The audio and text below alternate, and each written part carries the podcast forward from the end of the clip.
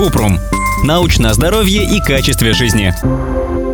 Как лечить розовый лишай? Розовый или отрубевидный лишай – это болезнь кожи, которая проявляется в виде красных чешуйчатых пятен на теле. Обычно сыпь проходит сама по себе, но лечение помогает облегчить симптомы.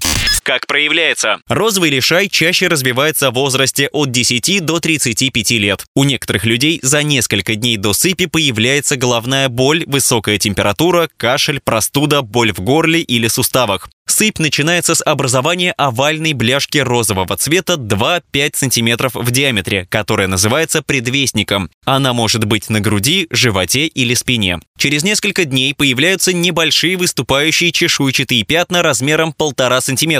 Обычно сыпь образуется на груди, спине, животе, шее, плечах и бедрах и не затрагивает лицо, кожу головы, ладони или подошвы. Сыпь не болит, не может вызывать зуд. Розовый лишай проходит без рубцов и обычно не повторяется. Почему возникает? Точная причина не ясна. Сыпь может вызывать вирусная инфекция при реактивации герпес-вирусов 6 и 7. Но это не связано с вирусом герпеса, который вызывает герпес. Редко розовый лишай может возникать как побочная реакция на нестероидные противовоспалительные препараты – клозапин, метронидозол. Розовый лишай не заразен и не передается при физическом контакте.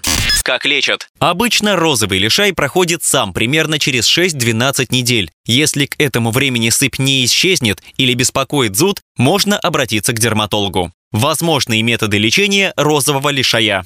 Смягчающие средства. Кремы, которые увлажняют и успокаивают кожу. Иногда рекомендуют средства в виде мыла, потому что обычное мыло вызывает раздражение. Стероидные лосьоны, кремы или мази против зуда. С гидрокортизоном и бета-метазоном. Антигистаминные препараты, если есть проблемы со сном из-за зуда. Обычно назначают антигистаминные, которые вызывают сонливость, например, гидроксизин или хлорфенамин. Фототерапия, если другие методы лечения не работают. Сыпь обширная или не проходит несколько месяцев. Назначают лечение с помощью ультрафиолетового света. UVB фототерапии. Чтобы облегчить дискомфорт, рекомендуют принимать теплый душ или ванну с овсяными средствами для ванн и наносить на участки сыпи лосьон с каламином.